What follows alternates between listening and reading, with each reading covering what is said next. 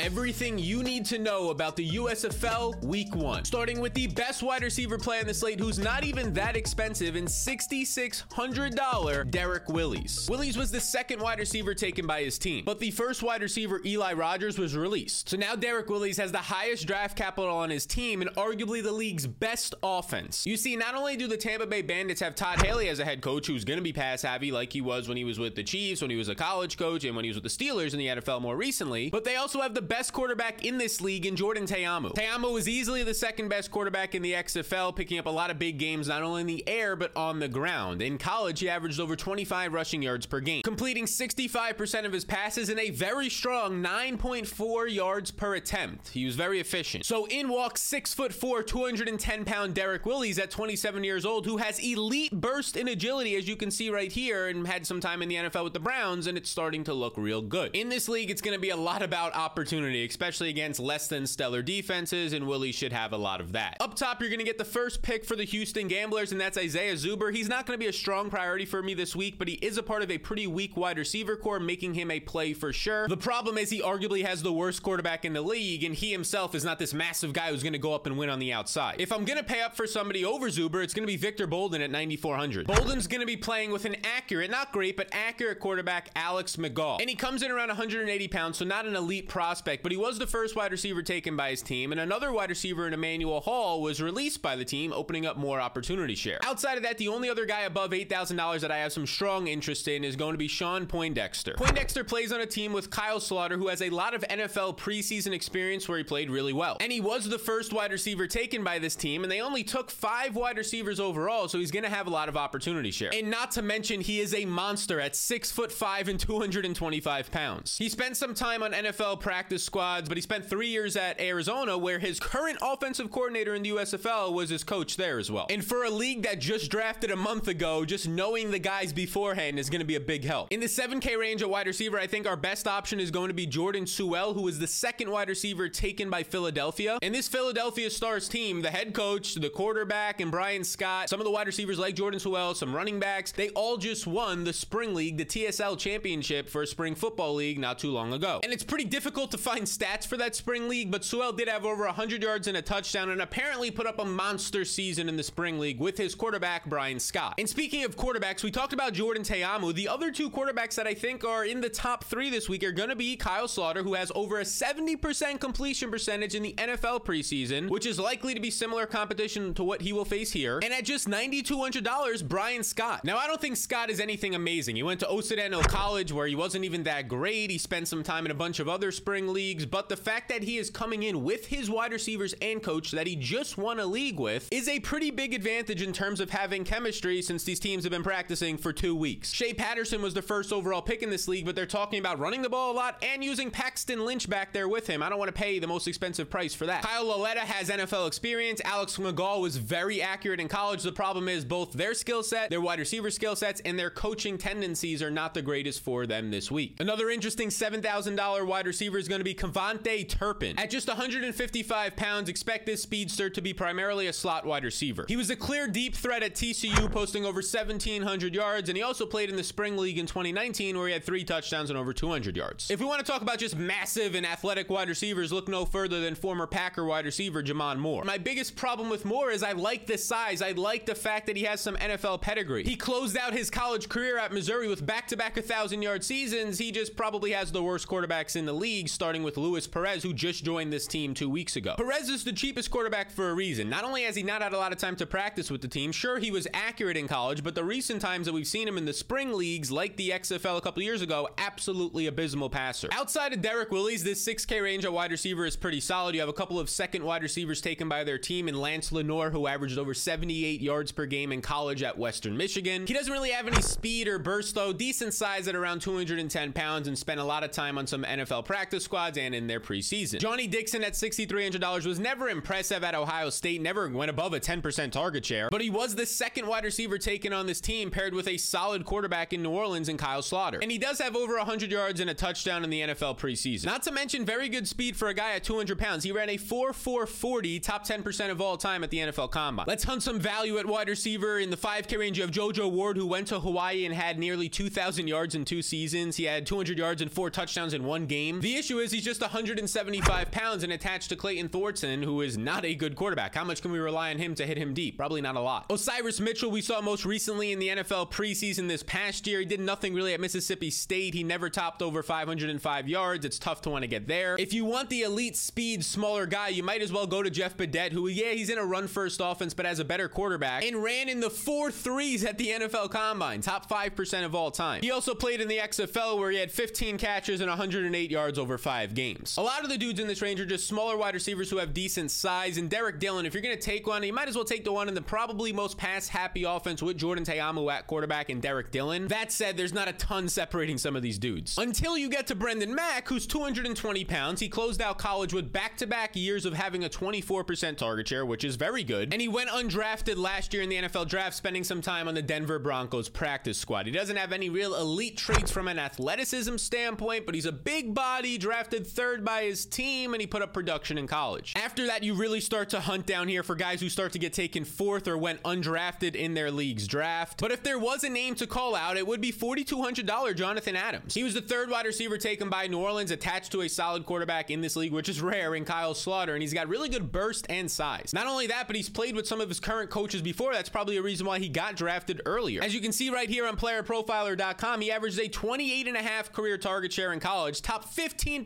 all time, having over a thousand yard year his final year at Arkansas State. So to be completely honest with you, compared to some of the guys above him, he should probably be priced in the $6,000 range. Now, if you're looking for extreme value, you probably won't find much week one. Alonzo Moore was taken in the supplemental draft, but he was taken by a coach that he's had all throughout a bunch of different spring leagues and in college, so worth noting. Chad Williams is probably the fifth wide receiver on his team, so it's hard to get there, but he does have some NFL caliber. He's 220 plus pounds, and the coaches are talking well about him. And then at $3,000 flat is Marlon Williams. And there's probably a better chance he doesn't do anything this week, but just keep an eye on him moving forward. He was just signed as a free agent like a week ago in this league, but he joins a depth chart that only has five wide receivers, none of them all that impressive, and he quickly becomes the biggest dude on his team at 210 pounds, where in college he put up over a thousand yard year his final year at UCF and a career target share of 24%. This dude, maybe not right away week one, but in the coming weeks is going to be a problem. So we start with the wide receivers because there's two flexes in this USFL DFS. You don't have to play a tight end. You can play two flexes, including two wide receivers, and that's probably what you're going to want to do for upside. And if you want to set yourself up to have the best chance to actually win in USFL DFS when not a lot of people know what's going on, but you can, you can check out my Patreon down below. 36 page write up on every offensive player and everything you need to know, projections and rankings and ownership, and a show on Patreon, a bunch of stuff. Join all the other members down below. It's going to be in the description. So the running back position up top is BJ Emmons, and there's a really good chance. Yeah, he's the most expensive. He's probably also going to be pretty highly owned. He's a former Alabama prospect where he got hurt in college and he couldn't go anymore. He ended up transferring and going to Florida Atlantic where he never really put up any crazy numbers, didn't do much in the NFL, but he was the first running back taken in this league, and he's 215 pounds. He's got solid speed and about 100 preseason rushing yards with a touchdown. Now, he is expensive, but he's attached to one of the better offenses. He's a four point favorite with a 23 point implied total, but there are some holes you could poke in him. Outside of the expensive price tag, Jordan Ta'amu is a mobile quarterback who can run a lot more, and they might want to go pass heavy with Todd Haley as their head coach. So if we think ownership is going to be a little bit higher here, yeah, we could get away from this. The issue becomes there's only one other running back in his backfield who's like 180 pounds soaking wet when most of these teams have three running backs. He's gonna get opportunities. Other than that, in the 8K range, the second overall running back in this league paired up with his spring league coach where he won a championship is gonna be Darnell Holland. Now, Holland's got okay size at 200 pounds, but he's got really good athletic measures, strong burst. He ran in the 4 4s at the NFL Combine, and he did recently play in the spring league, but he didn't have a ton of production. Over six games, just six catches and 149 yards. The 7K range is where I start to get interested in some guys. You can start with Mike Weber, who was an Ohio State standout before getting hurt. He had a thousand plus yard season, and then J.K. Dobbins comes along, and you don't hear much from Mike Weber, although he was the freshman of the year in the Big Ten his freshman year. He's got strong size, around 215 pounds. He was actually drafted in the seventh round by the Cowboys in the NFL draft, and he's got really good burst and speed. The problem is we haven't seen him do anything in pro football, even in some of these spring leagues, in now a couple of years. And this New Jersey backfield has Darius Victor and Trey Williams in it. Both guys played in the XFL. Trey Williams with a former coach here on the USFL roster. So it's likely to be this three headed backfield where each guy has a role. The next two guys in the 7K range are more interesting to me, and that's Stevie Scott and Larry Rose. Stevie Scott is really young, just 21 years old. He's best comparable to James Conner. He's at 225 pounds. He played in the NFL preseason just last year. He broke out at Indiana at just 18 years old and had 55 receptions over 31 college games, which is pretty solid. And he gets the benefit of playing in Michigan, where if you didn't know, now you know his head coach is Jeff Fisher, who's always wanted to run the ball. His offensive coordinator is a tight end guru who's always wanted wanted to run the ball. And there are two other backs in this backfield, but in my opinion, he is by far, he was the first running back taken in the draft by this team, and he is by far the best on the team. Now, if you play alternative football leagues, you know the name Larry Rose. He was in the AAF, he was in the XFL, he was in the CFL, he was on a bunch of NFL practice squads, but during his time in college, he averaged three receptions a game, 133 receptions over 44 games. That's going to be his game here paired up with Kyle Sloter. He is going to be a pass catching running back, and now that you're getting down a little bit cheaper, hey, you only might get five carries, but if you get five receptions, that might be enough in this league. Right before we hit up some of these diamonds in the rough, these cheaper running backs, I want to let you know about prizepicks.com, who will have USFL props. So if you're looking for props and other action, especially because these bookmakers over there at Prize Picks probably haven't put the time in, like we have, 36 page write up for these offensive players, yeah, you're going to have a massive advantage. If you use the code SAL on prizepicks.com, you will get a free bet up to $100. That's 10 Chipotle burritos for you, the beautiful person, to use and try and make some more money. This is what it will look like, except with some USFL players. For running backs and receivers, you can take the over under on some props. So be sure to take advantage of that with the code SAL on prizepicks.com. So you're going to have a couple more running backs that were taken first by their team. That's what this capital is draft capital, not first round, but first at that position for that team. Dalyn Dawkins, you probably heard from the NFL, and Tony Brooks James. These dudes, I mean, they're just in fine offenses, especially Tony Brooks James might set up to run a little bit more, but for the most part, they don't scream out talented players. They're slow, they don't have a lot of burst, they're in probably three headed backfields. But the name that does stand out, unfortunately, but kind of still, we're going to need the production, we're getting the usage, is Garrett Groshek. Now, I remember scouting Garrett Groshek last year as a 2021 undrafted free agent. He's got good size, but he really doesn't have more than that. As you can see here, he ran a 4.69. He has no burst, no speed, average agility, average strength. But he plays on a team that just cut De'Veon Smith, the AAF's and XFL's leading rusher. They just released him. They cut him. So now he's the next guy in line. And if I pull up that document on Patreon down below, the only other running backs in his backfield are Madre London, who played in a European league and was a monster, had like a 2,000 yard season, but he just joined the league, the team in the league a week ago. And then Mikey Daniel, who's already been categorized as the team as a fullback. And he's playing on the Pittsburgh Maulers, whose head coach is Kirby Wilson, who was a former NFL running back coach. They're going to want to run the ball, and they're already saying good things about Groshek. Groshek, who in college also had 75 receptions over his three year career. So he sported a little bit of versatility, even though he doesn't have the athleticism. Now, if you're looking for somebody at 5K and below, I mean, his teammate Groshek, Madre London, there's only going to be two traditional running backs there. He tore up the European League. He had 320 yards in one game in the European League, over 2,000 yards and 22 touchdowns. He played at Michigan State in college. He's still relatively young at 26 years old. So there is some upside there, but he only joined the team like seven days ago. And then after that, it's a lot of guys who are probably going to be in two to three headed backfields. Mark Thompson from Florida. He's a guy that probably might even profile out more closer to a fullback. CJ Marble was looking good until his team in Birmingham added Jordan Chunn. So now they have a three headed backfield there. Jordan Chunn, a 235 pound running back, and you're going to have a smaller guy in CJ Marble at just 194 pounds. But the nice thing about Marble is he might have a specific role. He ended college with a 13 and 14% target share. Anything above like 8% for a running back is good. That translated out to 69 receptions over two years. Very solid. Then you have Juwan Washington, who's in BJ Emmons' backfield as the only running backs there. He's a smaller back, though, at just like 185 pounds, and he never did a ton of stuff in college. He was efficient on the ground as a plotter, but not in the receiving department. But just two running backs in that backfield worth at least talking about. And then other than that, we're looking at a lot of three-headed backfields down here. Like I would like to play Trey Williams, but he's now in a three-headed backfield. We saw Trey Williams have a lot of, I mean, he was a number three overall back in the Seattle Dragons in the XFL, where he was playing with De'Veon Smith. He had a lot of success in limited touches, especially in the receiving game. But it's tough to recommend the guy when you only have to play two running backs, and there's so many solid, cheaper wide receivers, in my opinion. If you just really want to take on a lot of risk, I guess you can go to TJ Logan at $3,300. Again, there's a better chance that he only touches the ball twice and actually is in an optimal lineup. But it's not like he's got the greatest competition. Yeah, he's got Larry Rose, who we talked about, but he's mainly just a spring football player. He's got Jordan Ellis in his backfield, who has strong size at 220 pounds, but he's mainly just a plotter with 4.81 speed. And then you get TJ Logan, who was a former fifth round NFL pick. And look at this 4.37 40 time is top 1% all time. And it's not only that, but he actually played in the NFL for a handful of games over two years. And when he was at UNC, he caught 76 balls. And during his college career, that's very good. So if there was a guy below $4,000 at the running back position to actually hit an optimal lineup, it would be TJ Logan. That said, I think Larry Rose is going to get, at least for week one,